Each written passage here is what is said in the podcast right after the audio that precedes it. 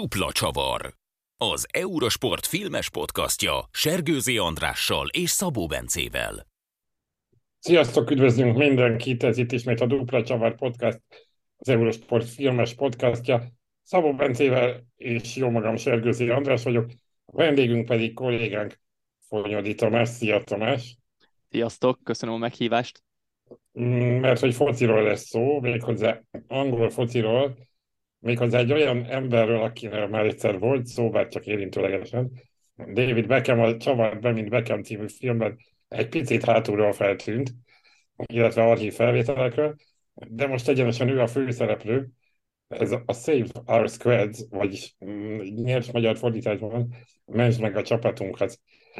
Mondhatnánk ez a cím. Talán az eredeti, eredeti cím úgy hangzik, hogy példaképünk Beckham, ha jól emlékszem, ez volt a igen, ez volt a magyar fordítás. Amit a Disney Plus-on lehet követni. Ez egy négy részes dokumentumfilm, ami egy U14-es kelet-londoni csapat egy évadát mutatja be, ahol a korábbi angol válogatott világsztár amolyan mentori feladatokat vállal, de ne szaladjunk ennyire előre, beszéljünk nulladik pontként egy kicsit magáról a főszereplőről, Beckhamről. Nektek, fiúk, milyen élményeitek vannak, milyen emléketek van róla, akár közvetetten, akár közvetve.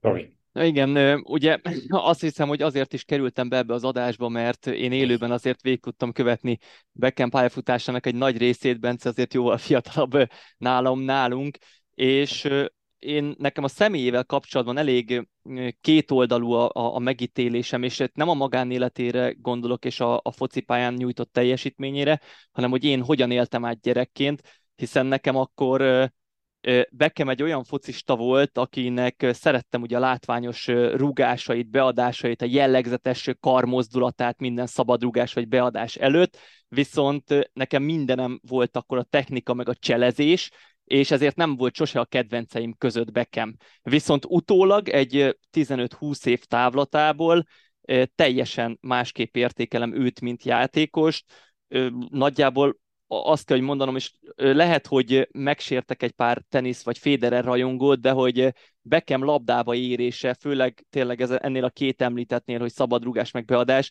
az kicsit nálam vetekszik egy Federer labdába érintéssel, akkor, amikor Federer formában van, tehát az a stílus, az a, az a könnyedség, az, az a látványosság, az, az nekem nagyon-nagyon bejön. Rákapcsolódom arra, amit Tomi mondott, ez a Bence messze túl Z-generációs mindenről, mindenhez, amiről ebben az adásban beszélgetünk, nagyon sokadik epizódja lesz, mert uh, igen, én fiatal vagyok ahhoz, hogy én Beckhamre, mint Manchester United játékos emlékezzek, de az a durva, hogy igazából még ahhoz is, hogy mint Real Madrid játékos. Nekem Beckham elsősorban, mint Los Angeles Galaxy játékos van meg, mint az MLS úttörője van meg, és kicsit az a furcsa helyzet ebből a szempontból, hogy nekem Bekem elsősorban nem is mint focista, hanem mint, nem is tudom, azt mondjam, hogy sztár, mint nekem ő David Beckham a, a jelenség. Igen. Nem, nem igazán, mint focista, nekem nem a cselei, nyilván én is tudom, hogy szabadrugás, nyilván én is tudom, hogy kihagyott büntetők, ezek a dolgok azért megvoltak, és erre azért a sorozat is elég szépen rájátszik egy-egy ponton, de nekem ilyen szempontból, mint játékos hozzá kisebb a kötődésem. Igen, én, én meg ismét csak Tomihoz tudok inkább kapcsolódni, én ilyen gimnazista korú voltam, amikor ő elkezdett nagyon népszerű lenni, és már akkor meg, megrögzött Liverpool drukkerként azért néha Bolcspottert kedvenc csapatom óra alá, de, de, hogy, de hogy közben meg ugyanott volt, ugyanakkor meg ott volt az angol válogatott, amit a Liverpool miatt különösen figyeltem, és ez a 98-as világbajnokság, amikor az argentinok elleni nyolcad döntőben kiállították, ugye ez a híres tíz hős és egy hülye gyerek fogán, ami aztán az angol sajtóban ilyen szállóigévé vált, az akkor 20 vagy kevés éves David Beckhamről, akkor valahogy azért mégis annak ellenére, hogy kiállították, egy kicsit a szívembe zártam, amiatt, hogy, hogy, hogy ennek a csapatnak egy ikonikus tagja lett. Úgyhogy én egy kicsit ebből a szempontból vagyok ilyen vegyes megítéléssel iránta. Egyrészt, egyrészt nem szerettem, amikor bajnoki meccseken volt, másrészt szerettem, amikor a válogatottban, ha bár azért 90-es évek végén még inkább csak ez utóbbiakat tudtam látni. Talán az angol bajnokikat akkor még nem lehetett úgy követni, mint ma. De beszéljünk akkor a filmről, ez ugye egy négy részes, négy részes uh, sorozat, amit a Disney Plus streaming platformon adtak ki november hónap folyamán, és itt már azért felmerült egyfajta ilyen műfai besorolás kérdés, szeretünk ilyen kategóriában gondolkozni újságíróként, hogy ez most doku vagy reality, vagy hogy számít-e ez, mert hogy tulajdonképpen ugye mindenki, a, tehát ez, ez egy a dokumentumfilmnek valóban kicsit nehezen mondható, noha abból a szempontból valóban, hogy ugyanúgy követi a kamera a szereplőket, mint, mint ahogy egy, egy jó dokumentumfilmben. De Bence, te vetetted föl, hogy erről esetleg beszéljünk a kettő közti különbségről. Mi volt itt az indíték nálad? Igen, hát uh, itt, amikor már először a, a bemutatásnál a dokumentumfilmet mondtam, már akkor mosolyogtam, meg húztam kicsit a számat. Ez nem dokumentumfilm, ez, ez a gombra, gombaszámra szaporodó sportrealitik egy, uh, egy újabb darabja. Szerintem ott érdemes elhatárolni, ugye a dokumentumfilm azt a feladatot látja el, hogy valamit egy esemény sorozatnak a hátterét bemutat. Na most itt szerintem alapfeltétel, hogy egyrészt legyen valami időbeli távolság. Tehát, hogy szerintem dokumentumfilmet, egy, vagy dokumentum sorozatot egy egyéves eseményről nagyon nehéz készíteni, mert nincs benne az a visszatekintés, az a retrospektivitás, ami, ami ad neki egy ízt, vagy ad neki egy ami megadja a dokumentum jellegét. Másrésztről meg ugye a dokumentumfilm az természetesen azokat az eseményeket mutatja be, nyilván valamilyen fajta koncepció szerint, amik történtek a sport vagy a reality, bármilyen reality, az ehhez mesterségesen kreált, skriptelt elemeket ad hozzá. Ugye a... Ma már azért szerintem nem ennyire éles a határ, tehát hogy fesztiválokon bemutatott dokukban is vannak megrendezett, úgy megrendezett jelentek, hogy azok valóban a valóságot tartalmazzák, maximum újra játszák. Tehát, hogy szerintem, de értem a, különbséget, az elhatároló, elhatárolást a kettő Nyilván, között. nyilván, nyilván, tehát itt, itt próbáltam én is élesen elhatárolni, ez nem ennyire élesen elhatárolható, uh, és hát pláne nem a sportban, ahol ugye uh, alapvetően megvan a dokumentum jelleg azzal, igen, hogy végigköveted egy csapatnak a szezonját, uh, másrésztről meg tudod jól, hogy azzal az alkotók többé vagy kevésbé a leforgatott végtelen anyaggal szabadon gazdálkodtak, és, és kreatívan kezelve a vágóollót hoztak ki belőle vagy valamit, ami jobban megfelel a valóságnak, vagy valamit, ami kevésbé. És ugye ez a műfaj tényleg virágzik az utóbbi években. Itt azért ugye, talán az első ilyen úttörő volt, és az nekem határeset tekinthető dokumentum, tehát még inkább dokumentumnak tekinthető, mint realitynek, az az HBO féle Knocks, ami ugye amerikai focis, és minden évben egy amerikai foci csapatnak a holt szezonját követte végig. És ott tényleg ez az időbeli különbség, vagy az, amit én emlegettem, ez abszolút nem volt meg. Ott ugye hétről hétre jöttek ki a különböző epizódok a csapatnak az edzőtáborából, mm és aztán ilyen 2017-18 körül erre az összes streaming szolgáltató lecsapott. Megjelent ugye egyrészt a Netflixen a Drive to Survive, a Forma 1-es sorozat, megjelent a, szintén a Netflixen a Sunderland Till I Die, ami ugye a focis ilyen doku vezette be, és onnantól kezdve aztán mindenki ezt akarta, mert jött az Amazonon az All or Nothing, jött a Disney Plus-on a Welcome to Wrexham, és most a Save Our Squad, ami jelentős különbség szerintem, hogy ezek a, a fent említett dolgok, a Sunderland, a, a Forma 1, bármelyik All or Nothing, eh, azért inkább dokumentum sorozatok, mert a dokumentumnak megvan az a jellegzetessége is, hogy bevisz egy olyan valaminek a kulisszái mögé, amire kíváncsi vagy, vagy ami, ami nagy érdeklődésre tart számot. Kíváncsi vagy, hogy teszem azt, hogyan nyerte meg Max Verstappen a, a világbajnoki címét, mik zajlottak a háttérben. Most ebből pont semmit nem láttál a, a Drive to Survive negyedik évadában, de... de... Azt nem is néztem. én sem.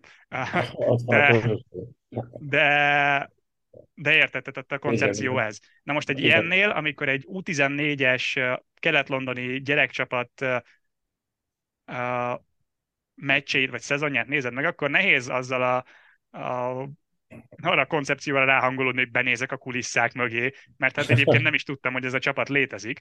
Igen. És... Meglátjuk majd, hogy milyen témákat tudunk említeni. Arra van egy kíváncsi, Tomi, hogy te említette Bence ezeket a megrendezett jeleneteket. Azért valóban néha ez kicsit kínos. Te hol, hol, hol sziszentél fel ilyen jeleneteknél, vagy voltak-e ilyen pillanatok? Gondolom, hogy voltak. Volt, nem tudom, cáfoljatok, vagy erősítsetek meg, de mint hogyha talán a második rész egyik pillanatában Viktória is föltűnt volna. Azt nem, nem, nem emlékszetek rá? Egy, a nézőtéren, mert ugye a szülőket folyamatosan mutatták, nem tekertem vissza, az igazság, de az azért nem tekertem vissza, mert azonnal írtam magam egy kis jegyzetet, hogy ez azért fájt, ha ő volt valójában, de ezt majd lehet, hogy utólag visszanézem. Ha az meg volt, akkor az, az nekem egy picikét sok. Ugye nekem ami hát hogy mondjam, vegyes érzelmeim vannak az egész sorozattal kapcsolatban, de nyilván erre később visszatérünk majd, hogy minden itt arról szólt, hogy milyen letargikus az állapot, a gyerekek önbizalomhiányosak, milyen rosszul érzik magukat, mennyire befele fordulnak, csak erő, e körül jár az eszük, és akkor jön David Beckham, aki mindenkit egy-egy jó tanácssal el tud látni, meg ott vannak az edzők, akik nagyon lelkesek, csak ez olyan, hogy azért még ilyen szinten 14 év alatti korosztálynál azért nem erről szól az élet szerintem, hogy, hogy mindig ennyire ki vagyunk, mert nem megy úgy a foci, mert akármit. Hát hol van a hülyéskedés, a bandázás, tehát abból kicsit keveset láttunk, és az egész ilyen nagyon drámai volt én számomra, holott azért ennél, ennél egy vidámabb, vidámabb dologról van szó szerintem. A, nem tudom, te mennyi ilyen sportrealitit láttál? Focisat, mondjuk. Hát amiket említettél, egyiket sem jó, korábban. Jó, jó, jó, mert tehát ez abszolút jellemzője a, a, a műfajnak, ez a fajta ilyen túl dramatizáltság, csak amíg ez egy, ahogy mondod, egy felnőtt csapatnál, vagy egy felnőtt versenysorozatnál komolyan vehető, addig egy ilyen gyerekcsapatnál nagyon, nagyon visszás. És ez, a, ez az ellenérzésem, ez nekem is megvolt. Igen, de, de hogy én szerintem itt pont tehát azoknál a csapatoknál, akiket ismerünk, ott egyértelműen az a lényeg, hogy, hogy LeBron James hogy érezte magát, amikor kihagyta a, a büntetőt, és ezzel elveszítették a meccset. Ezeknél viszont sokkal kevésbé sportszakmai. Tehát, hogy én sokkal inkább az ilyen pedagógus családból jövök, és ezek a kicsit ez a pedagógus énem, ami latensen van meg, ezek, ezek erősödtek fel inkább, hogy meg ezek a társadalmi háttér, meg amiket majd még biztos beszélünk, hogy milyen a mentális állapot, hogy hat a játékra, stb. Hogy, hogy ezek sokkal kevésbé sportszakmai, hogyha szabad így mondani, már amennyi sportszakmai novum szorul az ilyen sorozatokba, de sokkal inkább, inkább, a, inkább a gyerekekkel, mint, mint gyerekekkel próbáltam, vagy tudtam azonosulni. Igen, és a végére én is eljutottam idáig. Én két részletben néztem meg ezt a négy részt. A, második, vagy tehát a harmadik, negyedik részt, a második szekciót, azt ilyen szempontból már sokkal jobban élveztem. Nem tudom, hogy én ültem le elsőre ezzel nagyon rossz hangulatban, én ültem le ezzel másodjára nagyon jó hangulatban, de amikor az első két részt néztem, akkor ez a része nekem abszolút nem jött át, mert az egész alá volt uh, temetve hat és fél tonnányi ilyen műdrámának, amit itt a Tomi is említett, ahogy, uh, ahogy uh, igen, megjön vagy minden nagyon rossz, megjön bekem, akkor újongással fogadják, mindenkihez van egy jó szava, mindenkihez van egy ilyen nagyon közhelyes tanácsa, és közben vannak a, ugye másik jellegzetessége ezeknek a dokuri elitiknek, hogy kiemel bizonyos karaktereket a, a csapatból, a közegből, a sportból, és velük foglalkozik egy-egy ilyen történet száll elejéig. És ugye ezeknek nem kell mesterséges dolgoknak lennie, van száz meg száz órányi nyersanyag, és abból ki lehet válogatni az érdekes történeteket.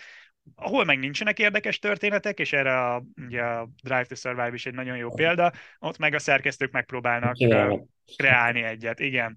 És ugye azzal a sorozattal is ez most már manapság mindenkinek a baja. Itt úgy éreztem, hogy az, az első két részben legalábbis az összes ilyen storyline kreált. Tehát, hogy itt semmi nem valós, amit látok esküszöm neked, végignéztem a két részt, kikapcsoltam, forrongtam, egy 10 perc szünettel, 10 perc szünet után elkezdtem meghallgatni egy aznapi foci VB-ről szóló uh, ilyen kemény taktikai elemzéses műsort, uh, és uh, mint a, az androidoknak a Westworldben így megkérdőjeleztem a valóságom miben létét, 10 percente emlékeztetnem kellett magamat, hogy az, amit itt most hallgatok, az nem az a bullshit, amit előtte másfél órán keresztül a, a, a sorozatban hallgattam, hanem ez valós, ez, ez, ez, ezek valid dolgok, és ezek létező dolgok. Ennyire, ennyire elbizonytalanított minden valóságérzékemben a, a, a sorozatnak a, a művisége legalábbis az elején. De ez nem attól van, hogy, hogy hát valóban kicsit ilyen Jedi lovaként így beérkezett, és azt mondta, hogy fiam, te hiszel magadban, és akkor a kisfiú mondta, hogy igen, igen, hiszek magamban. És hogy ez borított el téged ennyire, hogy na jó. Hát tegyük. ez, igen, egyrészt, hogy hogy Bekem nem mondott igazából semmit. Tehát, Na jó, de kell, ne haragudj. Tehát, bocsánat, Tomi, ha te teniszt közvetítesz, és beül mellé egyszer csak a Federer, és azt mondja, hogy gyere, segítek értelmezni a játékot. Tehát szerintem összekísérnéd magad te is, nem? Hát... hát persze, nem is kell hozzá se szólnia, csak ott ülne mellettem, akkor megtörténne ez valószínűleg.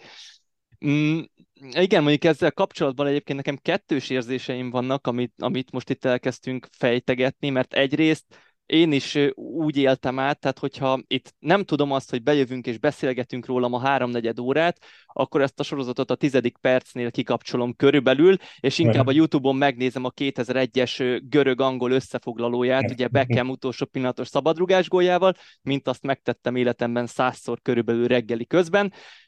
Viszont ugye ez a közhely nem közhely, dolog, ez egy, ez egy kicsit azért érdekes dolog, mert a, a, a Beckham semmi olyat nem mond valóban, amit ugye egy átlag sportkedvelő, mondjuk azt, ne tudna. Viszont, hogyha ha belegondolsz, ugye én, én azért 15 éve edzői szakmában is dolgozom, és ilyen, ott is olyan érzésem, hogy vagy én előlem titkolnak valamit a nagy edzők, és nem tudok, vagy igazság szerint én is csak a közhelyeket tudom ismételni, viszont az a nem mindegy, hogy hogy, mikor, ö, milyen burokban adod át, és kinek. Tehát, hogy gyakorlatilag nekem azért ebbe volt egy kicsi pozitív rész, az az, hogy amikor mondjuk a csapathoz beszélnek, és itt föl is írtam egy rakás dolgot, hogy, hogy mik hangzottak el, ami tényleg közhelynek számít, az, az nekem nem ugyanaz, mint amikor mondjuk tényleg egy-egy emberrel egy, egy jó pillanatában, egy, egy gyereket jó pillanatában elkapsz, és megbeszéled vele, hogy milyen tanácsokat tudnál adni. Most nyilván Bence is említett, hogy a sorozat azért ki van hegyezve erre, hogy mindig különböző személyiségeket részenként kiemelünk, és akkor beszélünk a lelkükkel, és akkor ők majd megváltják a világot, de azért valahol ennek van, van szerintem igazság alapja is. Na most kérdés az, hogy kamerán kívül ez megtörténik-e, vagy nem történik meg. Mert amikor az emberek meg rámondják az ilyen ilyen dolgokra, hogy ezek közhelyek, akkor igazuk van benne, de akkor valaki legyen szíves mondani, hogy akkor mi a nem közhely. Mit kell mondani egy gyereknek? Mit kell mondani egy 13 éves gyereknek? Mert egy csapaton belül van ilyen személyiség, van olyan személyiség, van, aki, aki ö, tényleg nagyszájú, van, aki ilyen vezéregyéniség, van, aki ilyen visszahúzódó, tehát hogy azért ezeknek van igazság alapja általánosságban, na most a kérdés az, hogy valóban a gyerekben mennyi marad meg, és mennyit tud hasznosítani, és ami miatt még, még egy picit így pozitív, hogy a Beckham hányszor előhozza szóba, hogy ő neki annak idején az apja mit mondott, miket mondott.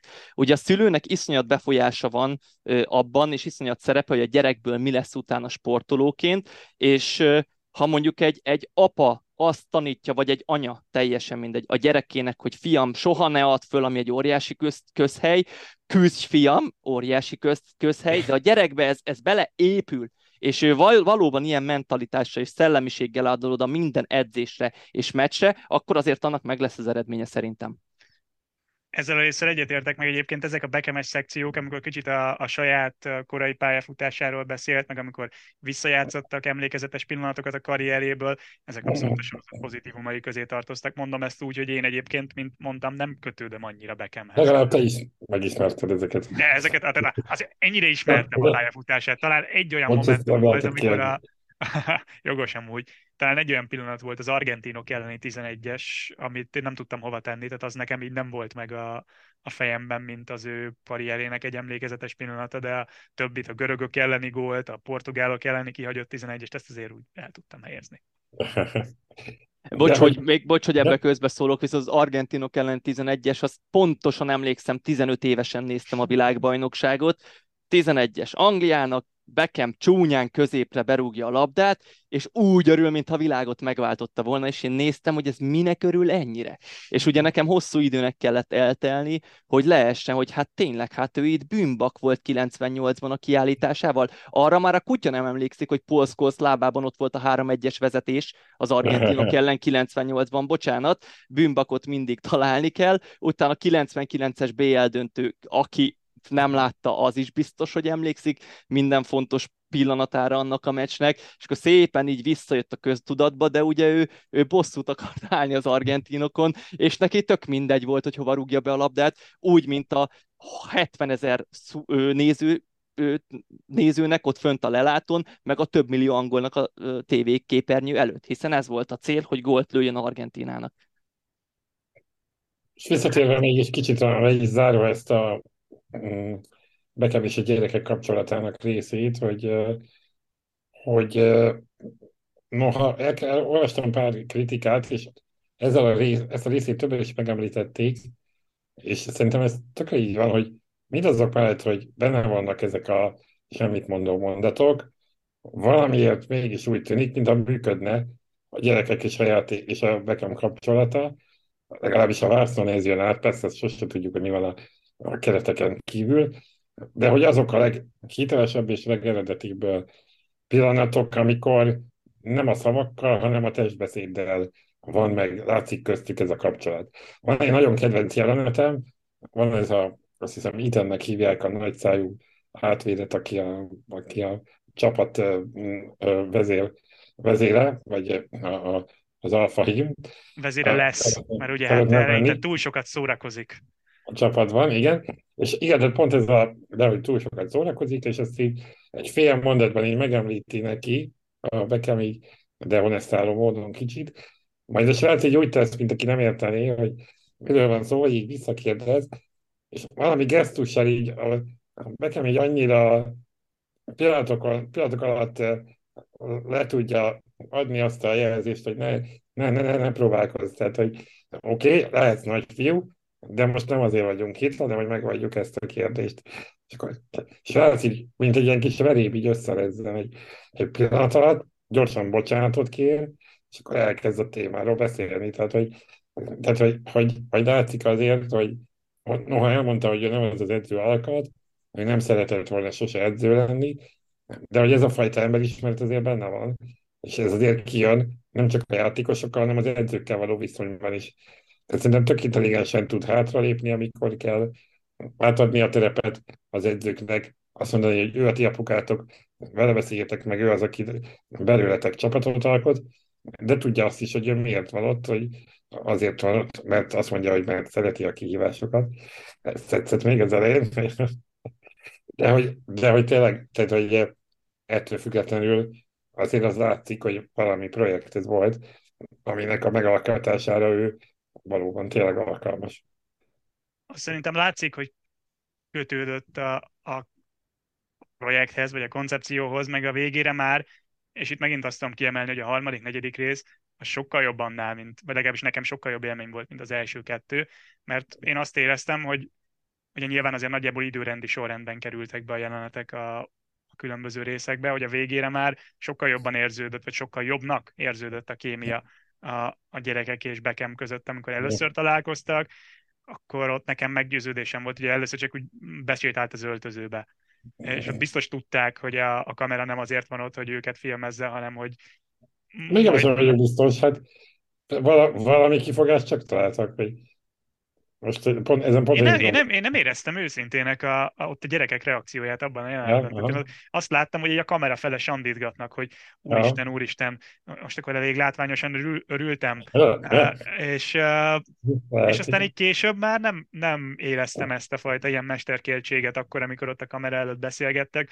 Ott már sokkal több ilyen jelenet volt. Meg a, a második felére az évadnak jutottak szerintem a, a sokkal jobb, vagy nekem hitelesebb uh, storyline-ok, amikor a Brian nevű srácot követjük, aki, aki ugye brazil szülei vannak, vagy legalábbis az apukája brazil. Apukája brazil, igen.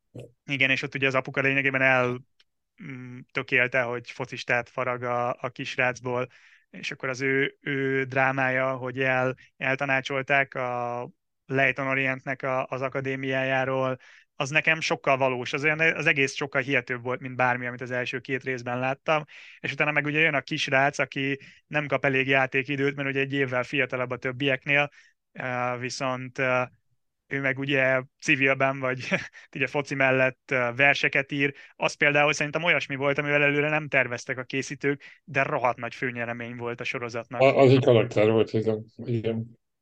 És, és a, tehát így összeállt a végére, ahogy, ahogy jobbak lettek a történetszálak, érdekesebbek a, az aktuálisan felkapott gyerekkarakterek, és azt is éreztem, hogy a, hogy a Beckham jobban összekapcsolódik már ezzel az egésszel, vagy, vagy jobb kémia alakul ki közte és a srácok között, úgy lett hirtelen ilyen, ilyen közel, mm, hát nem is nézhetetlenből, de azért elég fájdalmas élményből egy, egy ilyen tök szórakoztató feel good valami így a, a végére. Ja, térjünk hát itt felírtam néhány olyan témát, ami nem konkrétan a fociról, hanem a, a film mm, ilyen perifériájáról hozható. Ugye egyrészt ez a kelet-londoni körny- környezet, ugye Beckham az elején maga is megemlíti, hogy ő kelet-londonból egy ottani munkás családból származik, és ez is az első résznek az alcíme, hogy He's Coming Home, ugye egy jó kis utalása az angol foci hazatérésére, és Beckham hazatérésére, hogy, hogy azért ott szépen megjelenik ez a társadalmi háttér, a jellemzően afrikai bevándorló családokkal, de ugyanakkor van ott egy tehetősebb réteg, ugye a német fiú, akinek a szülei, ugye ott egy komoly rehabilitáció volt Kelet-Londonban az olimpia idején, várhat valószínűleg ott valamilyen külföldi munkát vállaló bank, bankszektor, azt is el tudom képzelni, ahol érkező tehetős család taxival érkezik az edzésre, azt nem tudom, láttátok meg. Nem, az nekem fel se tűnt. Volt egy ilyen, egy ilyen, egy ilyen montás, hogy ki hogy jön biciklivel, rollerrel. Fú, azt, arra viszont ki akartam térni, hogy na, az iszonyatosan mű volt, mert oké, a kisrác akkor taxival jön, az rendben, de hogy a labdát vezetve szalad az edzésre, ja, ilyen a filmekben van, könyörgöm, de nem egy, nem egy ilyen dokuban, abszolút, vagy realityben. Abszolút, abszolút off, bocsánat, csak meg kell említenem, amikor a Szilágyi Áron dokumentumfilm volt tavaly nyáron, ugye, és akkor ott volt egy ilyen jelenet, hogy a lakásából átér az edzőközpontba, és néha megáll, és így csinál egy tusta levegőben. Ja, igen. Majd utána a beszélgetésre megkérdeztek a moderátor, hogy ez milyen gyakran szokott előfordulni, hogy a pasaléti hegyeken így megy át, túl sokat bemutatva. Nem mindesetre ez tényleg furcsa volt. De hogy egy kicsit arról érdemes beszélni, hogy ők azért még nagyon az elején vannak, és ki tudja, hogy hány jut egyáltalán bárki eljut el profi szintig, de azért az látszik, hogy, hogy sokaknak ez egy felemelkedési lehetőség. Hogy ez mennyire van még meg most. Ugyan egy stabil háttereket látunk, de azért annyira nem vagyok benne biztos, hogy minden család annyira jól néz ki, mint amennyire látszott. Itt most konkrétan a, a foci felelmelkedésről beszélsz, vagy azzal, hogy ismertségre tettek szert ezáltal, hogy a sorozatban nem, szerepeltek nem, a gyerekek? A foci.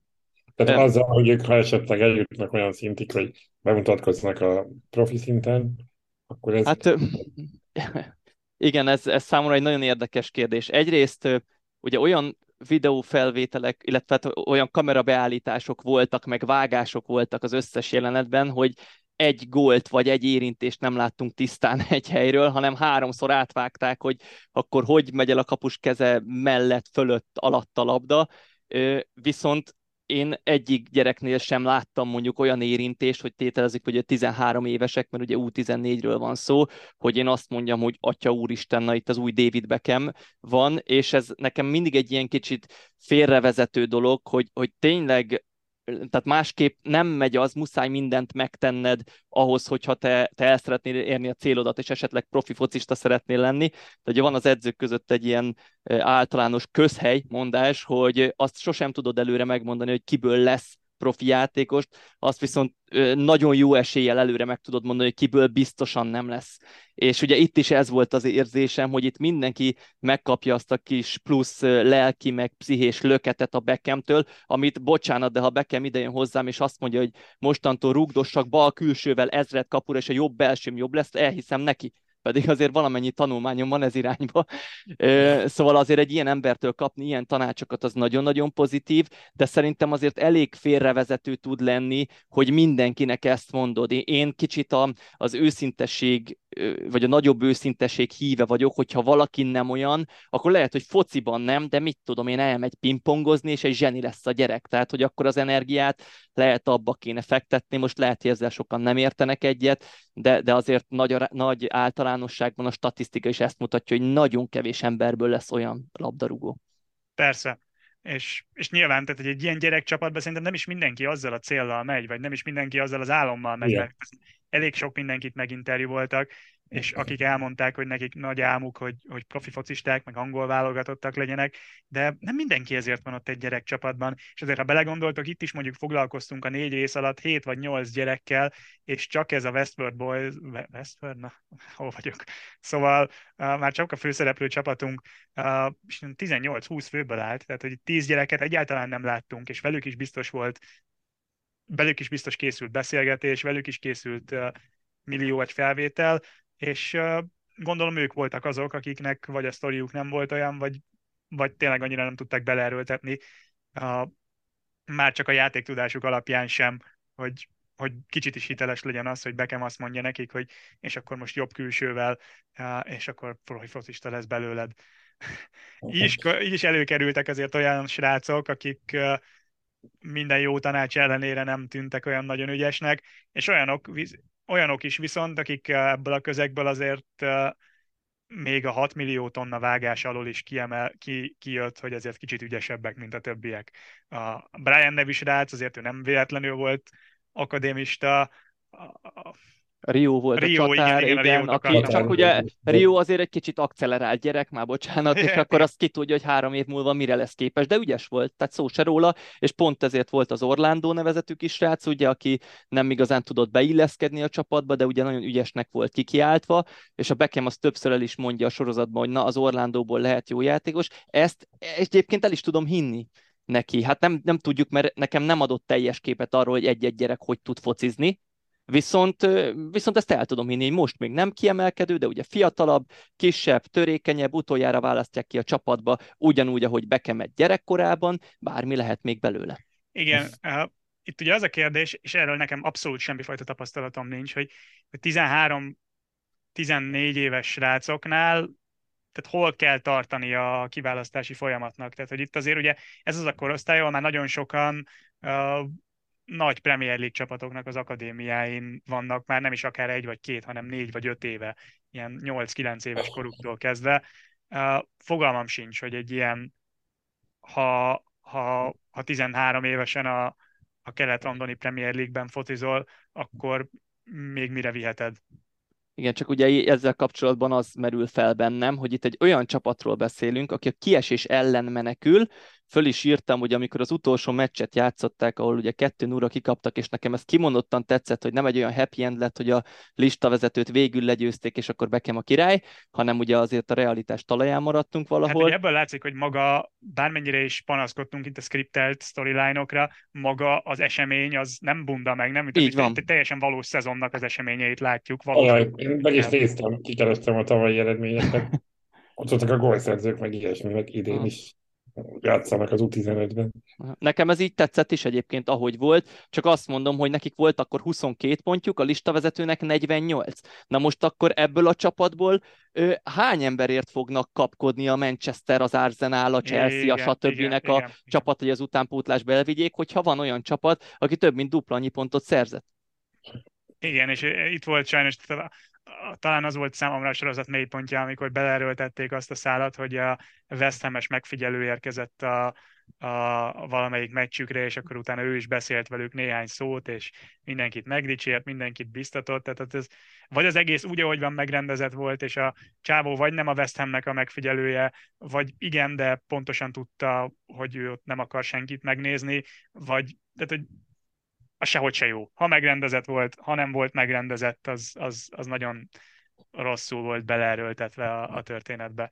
Ettől függetlenül még azt se zárom ki, hogy ezek közül a srácok közül valakiből ténylegesen profi lesz, ha, ha nem is egy nem tudom, egy Premier League csapatban, vagy nem lesz belőle angol válogatott játékos, de még egyszer mondom, nem tudom, hogy, hogy 13-14 évesen hol kell valakinek tartania egy kiválasztási folyamatban. Azért példákat tudok arra mondani, hogy valaki nagyon sokáig elég alacsony szinten játszik, és aztán elég magasra jut. Most hirtelen Jamie Ward jut eszembe, aki még bőven 20 évesen is a ötöd osztályban focizott. Vagy Fabio Grosso, aki világbajnok lett úgy, hogy előtte nem tudom, két évvel még harmadosztályban játszott. Így van. Igen, való, az valóban a filmben elhangzik talán többször is, hogy maga Beckham is szerepelt ebben az Eco League nevű, Eco League nevű sorozatban. Hát meg aztán látod, hogy 14 évesen aláír a Manchester Unitedhez, tehát igen, azért igen, nem, tehát, nem ebben a korban. Akartam mondani, nem tudjuk, hogy ú, hányban történt. Meg mások is, szóval Joe Cole például szintén, de, de itt azért ez kérdés. Hát majd figyeljük, pár év múlva visszanézünk ezekre a nevekre és arcokra. Arcra látunk valakit. De van még témánk, ez pedig a kicsit a, a, a mentális állapot, és az, hogy nagyon gyakran felmerül az, hogy micsoda hullámhegyeket és hullámvölgyeket élnek meg a játékosok, ezek a fiúk ráadásul pubertás korban vannak, szóval valószínűleg még inkább. Hú, az egy nagyon aranyos jelenet az elején, amikor ugye a kis mini interjúkat készítik mindenkivel, gondolom az volt a mínusz egyedik lépés, hogy leültek az összes gyerekkel, és akkor abból vágtak be a, az elején a részleteket, és akkor, hogy a két srác kérdezik őket, hogy foci vagy lányok, és ugye a két srác közül egyik azt mondja, nem annyira lányok, annyira nem, inkább a foci, és ránéz a másik ilyen kidüllett szemekkel, és így visszanéz rá, hogy nem mond semmit. igen, igen.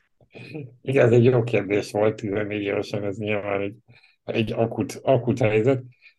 Mm, igazából itt csak arra gondoltam, hogy, hogy azért ilyet látunk később is, és az, hogy, hogy ezek a megszólalások, ezek a, már többször emlegetett panelek, ezek azért úgy segíthetnek ilyenkorban. De azóta már kibeszéltük, lehet, hogy erre a részre sokat nem érdemes, mert előzetesen kibeszéltük, hogy nem is biztos, hogy annyira jó, hogyha ezek a tehetségek nem olyan tehetségek, akkor pont, hogy kontraproduktív lehet. Szerintem kontraproduktív nem feltétlen lesz, mert mert más, az élet más területén azért fel lehet használni azokat a dolgokat, amit esetleg a focin kerül, keresztül megtapasztal, nem beszélve arról, hogy ugye pont ebben a korban, amikor az ember ugye nagyon gyakran ilyenkor már elkezdenek lázadni a gyerekek, stb. Ugye egy-egy vereség sokkal, vereséget sokkal fájdalmasabbnak élnek át, mint amilyen valójában egy-egy győzelmet sokkal inkább felértékelnek, de ugye a foci azért ilyen szempontból, hogy csapatsportág, ez nagyon-nagyon pozitív dolgokat tud szülni, tehát együtt, együtt sírnak, akkor mindig könnyebb a dolog. Együtt örülnek, mindig jó, hogy meg tudod valakivel osztani. Én azt mondom, hogy úgy általánosságban nem, nem kéne mindenkinek azt súlykolni bele az agyába, hogy figyelj, ha te kőkeményen dolgozol, akkor belőled focista lesz, mert focista akarsz lenni. Nem, dolgozzál kőkeményen, és ő esetleg ismert fel a tehetséged, meg, meg kicsit irányítgassanak a szüleid, edzőid, akárki, és teljesedj ki abban, amiben ki tudsz teljesedni. Ezzel csak egyetérteni tudok. És itt már említetted ezt a kérdést is, a csapategységet, meg a csapatban való játékot.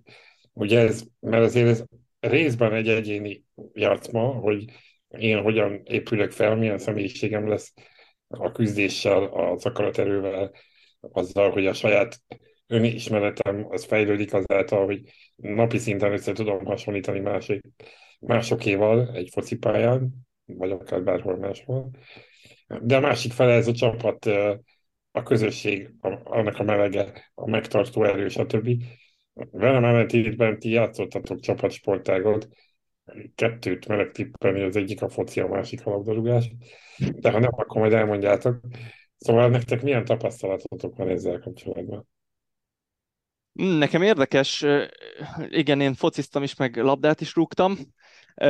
Játszottam nagy csapat, majd hogy nagypályás csapatban is, és játszottam kispályás csapatban is, és a kispályán tudtam egy kicsit jobban kiteljesíteni. Egyrészt azért, mert idősebb voltam már akkor, amikor a kispálya felé tendáltam, másik pedig azért, mert ugye itt nagyon fontos az embernek a személyisége, hogy ilyen visszahúzódó, vagy ez a, ez a nagy szájú, az, hogy ö, kudarckerülő vagy sikerorientált. Na most én a kudarckerülő visszahúzódó gyerek voltam, tehát ha én hibáztam, akkor meg sem mertem azt se csinálni, amihez pont hozzáadni kellett volna, hogy valamit jobban, jobban vagy valami jobban történjen, én azt nem mertem megcsinálni, ezért gyakorlatilag magamat visszahúztam. Amikor kispályára átkerültem, és ott volt szerencsém játszani azért egy-két ilyen válogatott futszálossal, meg stb. és akik ott jól kezelték a helyzetet, és építő jellegű tanácsokkal láttak el, ott azt éreztem, hogy az önbizalmam iszonyatosan megnő, volt egy stabil, egy-két stabil pillér a csapatban, ugye, akiknek iszonyat rutinjuk volt mondjuk a válogatott vagy az NB1 miatt, és akkor mi őket ki tudtuk úgy egészíteni, hogy ők mondták, hogy nagyjából miket csináljunk, meg amatőrök futkároztunk a pályán, és elég sikeresek voltunk, és iszonyat sokat nőtt az önbizalmam. Azáltal a, a játék teljesítményem is nyilvánvalóan sokkal jobb volt, most nyilván az én szintemen. Úgyhogy ennek nagyon nagy ereje van. Én fociztam, de nincs teljesen igazad, mert nem gurulós, hanem valódi focit játszottam. Amerikai fociztam. Én amerikai fociztam. Kicsiként egyébként itt volt minden ilyen egy-két hónapig, persze volt foci, volt kosárlabda, Isten, tehetségtelen voltam, te jó ég. De hogy nekem sokkal később jött be az, hogy hogy bármilyen csapatsportot húzamosabb ideig csináljak. Én 18 voltam, amikor aztán lekerültem amerikai focizni, tehát nagyon-nagyon későn, mm. és kicsit az is volt a koncepció, hogy ilyen korban mindig szerettem volna igazából kipróbálni, hogy milyen egy csapathoz tartozni, de hogy az ebben a korban már vagy nagyon alacsony szintre kell lemenned, vagy, vagy nagyon-nagyon kiegészítő ember leszel, vagy nagyon semmilyen szereped nem lesz, hogyha, hogyha a mainstream sportágakat akarod elkezdeni. Nekem ugye akkoriban így támad fel a, a, a szeretetem az amerikai foci iránt, és azért az nálunk nem működik nagyon profi szinten Magyarországon. Viszont az a csapat, amihez én kerültem, a Budapest Wolves, azért magyar szinten egy tök jó bagázs. Én még utolsó éves U19-es játékos voltam, egy tök jó csapatba kerültem be, egy tök jó közegbe, és nem érzem azt, meg amit a Tomi mondott, arra abszolút rá tudok kapcsolódni, hogy én még abszolút ilyen 18-19 évesen is az a fajta uh, ilyen bizonytalan, kicsit magamat visszahúzó arc voltam, uh, mint ő talán kisebb korában. Tehát nem, valószínűleg nem voltam ideális alkat egy, ahhoz, hogy, hogy a legtöbbet hozzam ki magamból egy ilyen környezetben, de az biztos, hogy ezek a tapasztalatok, hogy, hogy mit tud adni egy ilyen csapatjáték, azok nekem is megvoltak, és mind ilyen együttműködés területén, tehát közhely, de hogy személyiségformáló eleje abszolút volt abból a szempontból is, amit a Tomi mondott, hogy még ha nem is lettem ügyes játékos, meg nem is lettem soha meghatározó ember, de egy jó nagy adag önbizalmat magamra raktam abból a szempontból, hogy, hogy bizonyos helyzeteket megtanultam kezelni, másrészt meg, meg együttműködésre, meg csapatmunkára is tanított.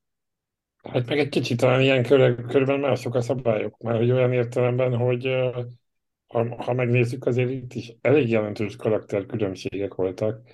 A filmben is a versíró fekete fiútól a, a német gazdag szülők gyerekei, gyerekei teljes volt a spektrum, és mégis mégis nem is nem tudjuk ebbe azért kevés, kevés jelenet engedett bepillantást, de azért, de azért biztos, hogy más szinten volt mindenki, mindenkivel jó viszonyban.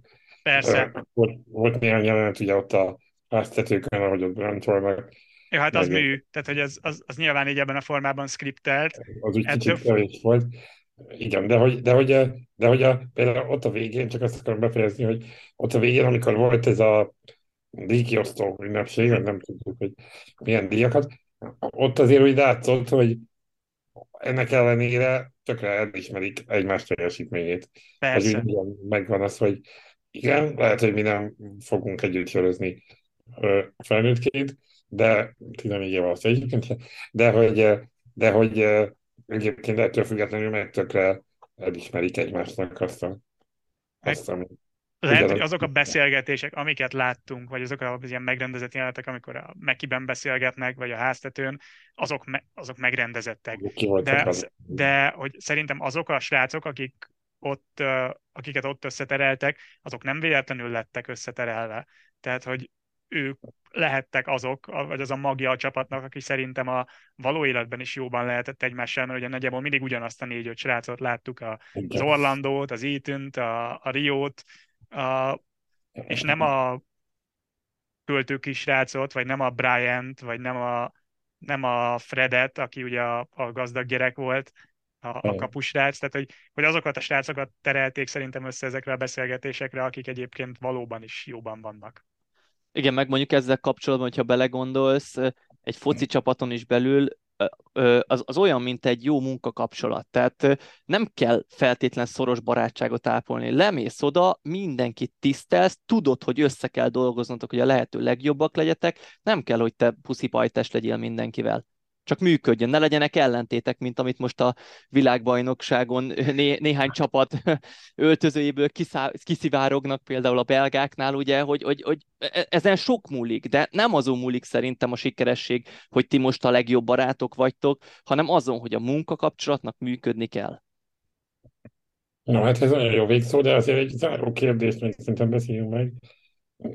Ugye itt azért beszéltük azokat a részeit a filmnek, amik kevésbé tetszettek, de vajon miért érdemes szerintetek ezt a filmet megnézni mégis, hogyha szeretnénk kiemelni valamit, ami, ami, ami miatt nem is hogy ajánljuk, de hogy, de hogy ami megmarad.